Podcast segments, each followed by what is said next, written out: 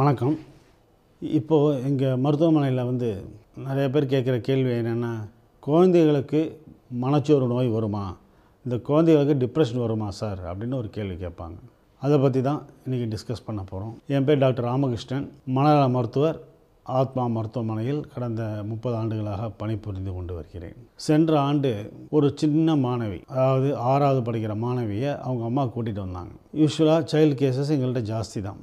வந்து உட்காந்துட்டு அவங்க சொன்னது சார் ஸ்கூலுக்கு போக மாட்டேங்கிறா சார். அப்படிங்கிற மாதிரி தான் வந்தாங்க. ஸ்கூலுக்கு போக மாட்டேன் நடம் படிக்கிறா நல்லா படிக்கிற பொண்ணு.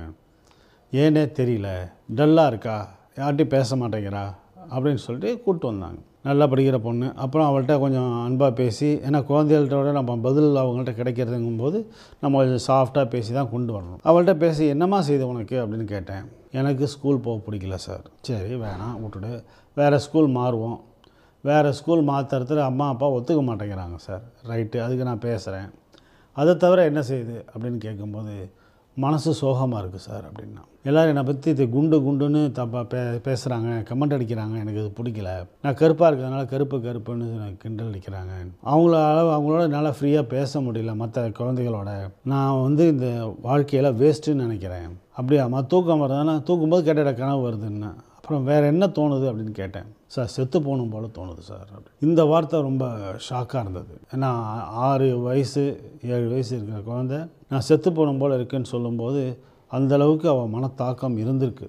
ஓரளவுக்கு மற்றபடி நல்ல family cooperative family but poor family தான். அவளால் அப்பாவால் அவளுக்கு இது கிடைச்சதெல்லாம் வாங்கி கொடுக்க முடியல. அந்த சூழ்நிலையில் அவங்களுக்கு இந்த நோய் வந்து மனச்சோர்வு டிப்ரெஷன் தான் அப்படின்னு சொல்லும்போது அவங்களுக்கெல்லாம் ஒரு ஷாக்கு ஏன் சார் இந்த வயசில் வருது?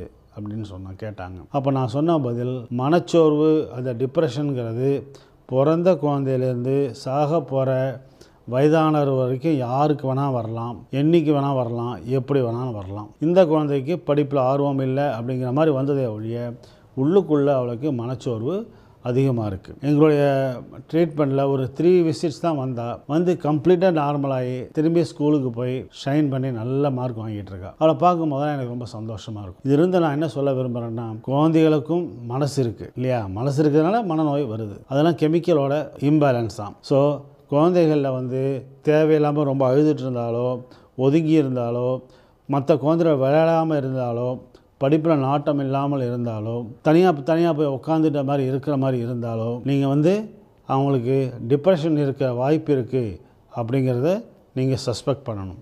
அது மாதிரி சஸ்பெக்ட் பண்ணி உடனே நீங்கள் வந்து ஆசாரி பூசாரி அங்கெல்லாம் போய் இது பண்ணி மந்திரிக்கிறோம் அப்படிலாம் போகாதீங்க. நேராக டாக்டர்கிட்ட வாங்க. நல்லா குணப்படுத்தி திரும்பி பழையபடி ஒரு குழந்தையாக மாணவியாக நம்ம கொண்டு வந்துடலாம். தேங்க்யூ